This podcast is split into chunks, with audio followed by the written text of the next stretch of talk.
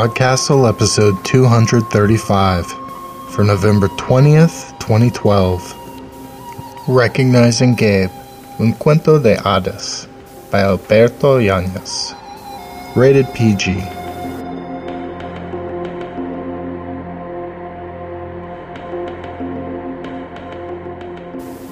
Hello and welcome back to Podcastle.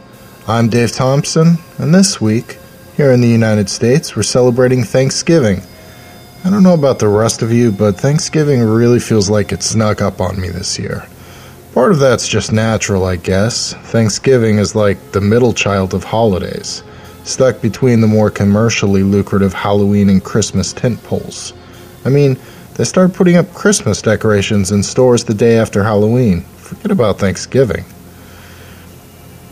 which kind of frustrates me a little bit because the older I get, the more I think Thanksgiving is totally awesome. I mean, sure, the history of the pilgrim holiday and the first harvest and whatnot, but also the idea of having a holiday centered around giving thanks and being grateful for what we have. I also love that it really is also just a time to get together with our families and it's usually centered around this great big feast of a meal. Again, just to give thanks and to be grateful for what we have. With that in mind, we at Podcastle are really excited to invite you over to our place for dinner time with Recognizing Gabe, Un Cuento de Hadas by Alberto Yanez, originally published in Strange Horizons earlier this year. Alberto Yanez is a writer and photographer a native Californian who now lives in Portland, Oregon, and tells himself that he really likes the rain. This was his first pro story sold, and he's a graduate of Clarion West and Viable Paradise. His middle name is Maximiliano, and you can find him on Twitter at freelance underscore max and online at albertoyanez.com. Our reader this week is Brian Lieberman, who's been moderating the pseudopod area of our forum ever since there was one and he's read for us several times before, including Tio Gilberto and the 27 Ghosts and Household Spirits. So gather around the table, let us know what you're thankful for, and enjoy the story. Recognizing Gabe, Un Cuento de Hadas, by Alberto Yanez. You do that better than your sisters, Gabe, Mom says to me as I spread the corn masa on the soaked husk and spoon the right amount of shredded spiced beef onto it. The aroma of meat braised in a sauce of chilies, garlic, bay, pepper, and cloves makes every breath feel like Christmas. My stomach growls softly in a tiny fit of impatient hunger. It's the first time I've actually been allowed to help with the tamales since, well, since a long time. My sisters are good cooks, too, so Mom's praise isn't cheap. They always overstuff them. I wrap up the tamal and try not to smile too much but mom ignores my pride anyway. She doesn't want me getting too cocky. This is women's work she's letting me do, and she thinks it wouldn't be good for me to be too proud about it. I think she forgets sometimes, but I am a boy after all. Because of that, I probably shouldn't be standing there in her daisy yellow kitchen learning how to make tamales properly. But dad isn't home right now, and my brothers aren't going to notice so long as the food's good. It will be. Mom's cooking is still the best. Stack them closer in the pot. They need to be snug, Mom says as she fixes the tamales I've placed in the big steamer pot. She glances at me to make sure I'm listening. Her brown eyes are serious under her black eyebrows. If she's going to teach me to do this, I'd better be listening. Sí, Ama, I say. Good. When the pot is full, I lift it off the table and move it over to the stove. I'm 14 and I'm already taller than mom. Almost as tall as dad. I'm pretty strong, even if I am too skinny. Mom is always telling me to eat another tortilla. Don't drop the olla, she says as I shuffle over to the stove with the huge pot. Not like I would. She'd do it herself if she could. She's like that. But with her pregnant belly in the way, it's hard for her to lift the big steamer. I used to help more in the kitchen when I was young, but mom's had a tough time with me growing up, so now mostly I don't. I miss it. Your Nina Teresa is coming tomorrow, Mom says, too casually. She said she wants to check up on you. I just nod. We don't really talk much about my godmother. Visits from my Nina Tere are rare, and usually dramatic. At least now I know why we're making so many tamales. The tamales hiss softly in the pot, the corn dough cooking into dumplings. We start cleaning up the kitchen, Mom singing under her breath as she moves across the cool blue tile floor. Mom's good at cleaning as she cooks, putting things away when she's done with them, so there isn't much mess. I start washing the mixing bowls and the spoons, but Ama says, Deja los trastes. I hate seeing a man wash dishes when there's a woman around to do it. I blush and rinse my hands and leave the sink full. I don't know what to say. I don't like to argue with her, even when she says stuff like that. But not being stuck at the sink makes it easier to slip out of the kitchen when Dad's truck pulls into the driveway with the sound of the tires crunching on the gravel. Mom gives me a quick glance that's half worry and half conspiracy, and I just head on up to my room. Dad will be tired from work, and I don't want to bother him. He'll be on edge enough if my godmother Tere is coming. Viejita, Dad says to Mom over dinner. These are good. He forks another bite of tamal into his mouth and it makes a contented mmm. She smiles at him and gives me a knowing look that my dad misses. My brothers Miguel and John Boy are oblivious and concentrate on stuffing their own faces. The girls are at Tia Marta's house, helping out with the new baby. Not that they'd tell on me if they were here. For all that Lucy and Panchita like to tease me, they never do it when her Apa can hear. It's all the cariño, Mom replies. All that love for my family. She pauses and adds slyly, and the lard. Dad laughs and grabs another tamal. How about you, Gabe? He asks. Good tamales? Yes, Apa. He asks me more questions now than he used to, but I still try not to say much so he doesn't have to hear my too high voice. I take a quick bite so I won't have to go on. Things have been weird between us for a couple of years now. Mom says it's because he doesn't know what to do with me. I'm his son, I told Mom once. All he has to do is be my dad. Si, mijo, she replied. But he used to be his daughter, and that's hard. The thing is, I never liked being a girl. It didn't fit. My parents used to laugh when I was four and said, I'm a boy. When I grow up, I'll have a big mustache just like daddy, and then I'll marry Ama. But when I was six, I went crying to my mom that Miguel said I was dumb and would never be a boy, and teased me for having to sit down to pee. They stopped laughing. They just ignored it as much as they could, and Dad just called me his princesa. Ignoring it didn't change anything. When I was nine, I gave John Boy all my candy from Easter, so he'd accidentally on purpose drop a glass of Jamaica on the frilly dress Mom made me wear for church and the family barbecue after. I got to go upstairs and change into jeans and a t-shirt. The dress was a hand-me-down from Lucy, so I didn't feel too bad about it getting all stained purple from the punch. Mom sighed and Dad laughed a little too hard. Ama had made that dress herself, but I only felt bad when I saw her face later that night, as she stood by the washing machine in the garage, trying to scrub the stain out. She didn't know I was watching. I know, because she never cried when she thought we could see her. It was Dad, though, who really got angry when I cut off my hair on the day after I turned ten. I tried to pretend that I let Panchita get carried away at playing beauty salon, but he knew better. The belt whooping was worth it. All that summer, I ran around the neighborhood and people thought I was Miguel or John Boy. The old folks on the porches would correct themselves sometimes when they realized their mistake and would say, Sorry, Gabriela. But the other kids would say, Hey, Gabby, you look like a boy. I liked that. I liked being recognized. When I was 12, my Hada Madrina came to visit. My fairy godmother hadn't come to see us since my baptism, so I didn't even know her except from the stories like the one about cousin Tomatista and the goat who could play football.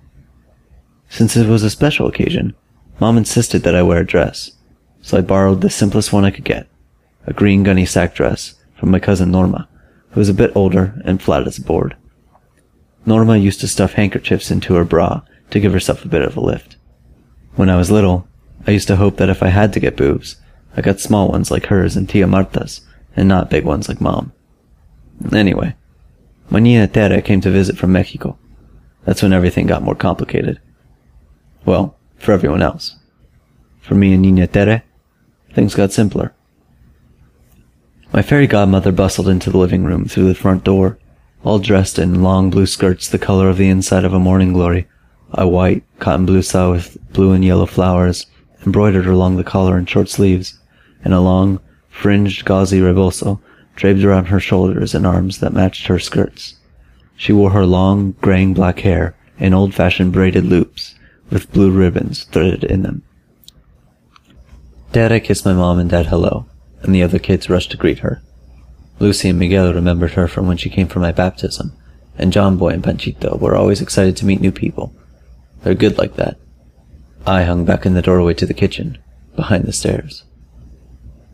She looked at Miguel and John Boy straight in the eyes and said, No, you're not him, and ignored Panchita and Lucy beyond a hug for courtesy. Then she turned to my mom and said, Okay, Veronica, where's my godson? He should be here to greet me properly. Don't tell me you're raising him badly. Mom just looked confused and horrified at the suggestion that any of her children were badly brought up. Tere, Mom said. You have a goddaughter, don't you remember? Gabriela. Mom turned around and spotted me half hiding. There you are. Ven a saludar a tu niña. Dad pressed his lips together and thought, like an old idea was coming back to him. One he didn't like much. Niña Tere had been an hada madrina in our family for generations, picking out her chosen godchildren, and some of the stories about her weren't always the nicest, like the one about Dad's cousin Rigoberto, who hadn't spoken a word since he was eleven, and Tere had a little talk with him. But I didn't have a choice, and really, Mom hadn't raised me to be rude, and Dad would have hit me with the belt if I embarrassed them further. So I walked across the living room and stuck out my hand and said, Hola, Niña Tere. Tere just looked at me, cocking her head to one side and then the other. Then she grimaced, her teeth flashing very white in her dark copper brown face, and shook her head. She didn't take my hand. Veronica, ¿qué has hecho con este niño? Y tú, Hector, what have you done with my godson? Why is he wearing that silly dress? Mom and Dad just looked at each other. I think they wanted to have no idea what Niña Tere was talking about. I did, though. I knew. Before Mom and Dad could ask what she was going on about, I figured it would be smart to just say it. I'm sorry, Niña Tere. They don't know. Ama, Apa, Niña Tere is right. I'm not really a girl. I'm a boy. My mother blessed herself, eliciting a painted scowl from Tere. My dad, he got very big, filling his lungs like he was about to yell. He raised his right arm, index finger extended like he was going to use it to stab some sense into someone. But then he looked at me, and he sort of deflated. Dad nodded, and then shrugged. He stepped back from the group. My brothers and sisters had gone all quiet, not knowing what was going on, and then Dad sat down on the sofa and didn't say anything. Niña Tere took my hand and squeezed. Go get changed. It's a ridiculous dress. We'll talk about it later. With that, I ran. Despite everything, I really hate being a bother. That's why I tried not to fuss more than I had to when I was a kid, and tried to wear the dresses Ama picked out for me for as many hours as I could stand to. That's why I didn't let Apa see me wince when he called me his princesa. All the pretend I had to do for Ama and Apa, that all stopped after Niña Tere's visit. She mostly convinced my parents that I wasn't crazy or willful, or even a freak. I was just their son, Gabriel. They missed Gabriela for a long time. Mom cried for at least six months. The tortillas were salty from her tears. Dad still messes up sometimes. I overheard him once last year, talking about me and the girls. He forgot and said ellas and las nenas, about us all. I pretended I didn't notice, and I looked away when Panchita squeezed my shoulder in sympathy. But Dad taught me how to polish my shoes right, though, when I turned thirteen. He bought me shiny black Oxfords like the ones he wears to work, and a tin of polish and a brush. He taught me Miguel when he was thirteen, too. I remember. Niña Tere gave me a gift before she left back to Mexico. She promised that I could keep growing up, but I wouldn't have to worry about getting boobs like Mom. I got the small ones, like Tia Marta. I keep my hair short, and I look like my brothers. When the doorbell rings in the morning, I don't hang back. I race John Boy to the door and beat him. It's been two years since the visit when she helped my parents start to recognize who I am, but my fairy godmother looks just the same. Niña Tere is dressed in blue, and she's carrying a garment bag in one hand, and has got a paper bag full of wrapped presents in the other. Come in, Niña, I say, and this time I give her a kiss on the cheek and a real hug. Tere gives the paper bag to John Boy to carry, with a command to make himself useful. I smile at that. Mom comes out of the kitchen to greet Nina Tere. The smell of the mole she's making today in addition to yesterday's tamales drifts after her like the ghost of a successful chef. Bienvenida, Teresa. Mom greets my godmother and waves Tere to the sofa. You're looking good, Vero. Tere replies. She sits and eyes my mom's belly. Sabes que? I think I'll be that man's madrina too. With her face, she's going to need the help. Mom is already pale, but she goes white like horchata, and then she smiles uncomfortably. Her side of the family doesn't have their own hada madrina. I don't think she's ever liked Tere too much. Where is Hector? asks Nina Tere, with a smile like she knows she's scared Ma a bit. Oh, he's running some errands. He should be home soon. Good. I brought presents for the kids and a new suit for Gabriel. Tere, you shouldn't have. Don't be silly, Veronica. Dad once told us that no one in the family has refused a present from Nina Tere in a very long time. The last time was when my grandma's sister refused a hairbrush that would make her prettier. My tia abuela Paula had been a vain woman and plenty beautiful, so she just laughed at Tere. She went bald and warty two weeks later. Like I said, some of the stories about my fairy godmother aren't very nice. I have to get back to the kitchen, Mom says. Gabi, Gabriel, entertain your niña. That's easy enough. We talk about Mexico and the other hadas madrinas Niña Tere knows there. There are several, it turns out, each with her own family to watch over, but most families don't have one. Dad comes home soon. After greeting Niña Tere properly, in that overly polite way that really means the opposite of what's said, he joins us. He sends John Boy to go pick up some more ice from the store. The girls are still at Tia Marta's, and Miguel is at work, but they'll all be back soon. It's nice of you to come see us again, Teresa, Dad says. Nina Tere smiles, with too many teeth. I brought a suit for Gabriel. He should try it on. I perk up at that. Mom and Dad haven't bought me a real suit yet. Dad looks at Nina Tere. What kind of suit is it, Tere? My fairy godmother frowns and says, It's a magical one. Dad nods, like he expected that answer. What does it do? We'll turn Gabriel into a real boy for as long as he wears it. My father's face freezes for a long moment, his brown eyes gazing right through things, and his mouth set under his mustache. If you don't know him, you could have thought that he was calm. But if you know him, you know that was a mark of fury. How dare you? ¿Cómo se atreve a decir semejante estupidez de mi hijo? He bites off each word, anger making him scary to look at. I'm too frightened to look away. Nina Tere's eyes grow wide at the disrespect my father shows in speaking to her in such a tone. My eyes grow even wider. Dad just asks how she dares say such a stupid thing about me. About his son. Gabriel is my son, and he's just as real as any of the rest, Teresa. Suit or no suit. And if you ever forget it again, you can forget this family too. God may ayude. Tere's mouth hangs open in shock. I don't think that the mention of God even registers for her. In the generations that she has been watching over my dad's family, I don't think anyone has ever spoken to her like that. My mouth is open too, and I look at dad, and he's looking at me. He sees me, not his princesa. Then, with timing that has to come from listening at the door, Mom walks in and says, just a bit smugly, The food's ready. Come and eat. A few months after the baby's baptism, Nina Tere comes back up to visit again. She's been coming up more often now. Would you like some more enchiladas, Nina Tere? I ask. Or more beans? We're all gathered around the table. Apa, Ama, Miguel, Lucy, Panchita, John Boy, Baby Rosa in my mom's arms, me, and Nina Tere. One big happy family. I love the baby, but Nina Tere was right about her looks. There's a saying in Mexico about ugly women being lucky. Rosa's gonna grow up to be very lucky. Dad said I could keep the suit. I like it because I feel like I'm handsome and strong when I wear it. I feel like my dad. Still, I don't wear it very often. I like feeling like myself better. But it's nice to have. It was a present after all, and Mom raised me to appreciate gifts. No, gracias, Gabriel. But if you can please pass the arroz. Sure, I help Mom make the rice, you know. I think I want to be a chef when I grow up. Dad coughs a bit and then says, It's good rice. I grin. It's my 15th birthday.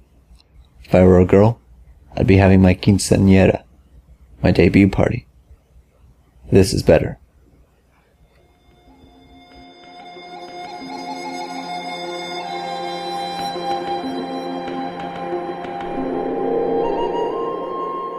And welcome back. One of the things I loved about this story is how it ends with an acceptance I wasn't really expecting. Just kind of beautiful and a nice one for the holidays, we thought. Thanks, Alberto. Okay, feedback this week is for a different kind of family tale Michael John Grist's The Tonsor's Son, read by Steve Anderson. This was one of our rare Podcastle originals, and it always feels like we're doing some kind of trapeze act without a safety net on those for some reason, so it's really nice to hear when they work, and the general consensus on our forum seemed to be that this one worked. There was a twist in this story about halfway through involving the death of a character, and quite a few posters said they almost turned it off at that point but stuck it out, and were really happy that they did and were pleasantly surprised by how it all ended up. Chemistry Guy said, I gotta love how this one went in no direction I could possibly anticipate. Truly bizarre and twisted. The dialogue was positively luxurious, and Steve Anderson's reading put this over the top. At the end, I'm not sure what these beings are, but it doesn't matter. It also doesn't matter if any facts regarding the sharpening of blades is true or not, because I bought it all. And Flasher Darling said, It's taken me a while to appreciate how much I enjoyed this story. I find myself thinking about removing those evil hairs almost every time I shave now. I like how the first impression the listener gets is that the narrator is probably insanely obsessed with facial hair. But then the twist is, yep, it's evil all right. I really dig the riff this story gives to the old evil goatee trope. Really, I just dig the whole thing twist, fantastical epic, shaving history, and all.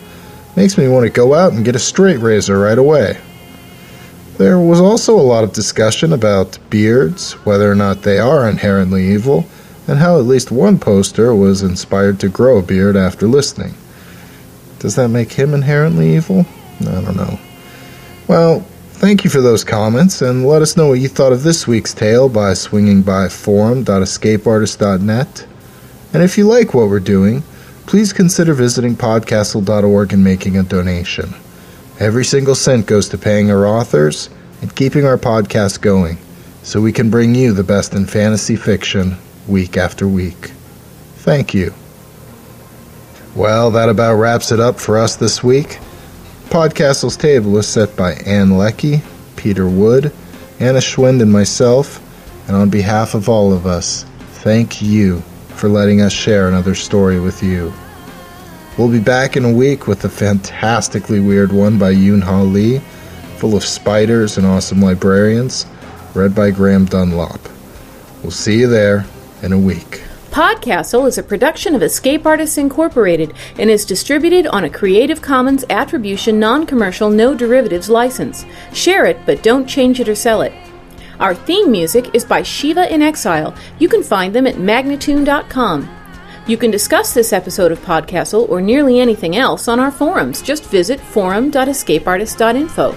And if you like science fiction or horror, be sure to visit our sister podcasts, Escape Pod and Pseudopod. And if you enjoyed this episode, tell a friend, or post to your blog about it, or consider donating via the PayPal link on our site. Our closing quote is from J.R.R. Tolkien, who said, If more of us valued food and cheer above hoarded gold, it would be a much merrier world. Thank you for listening.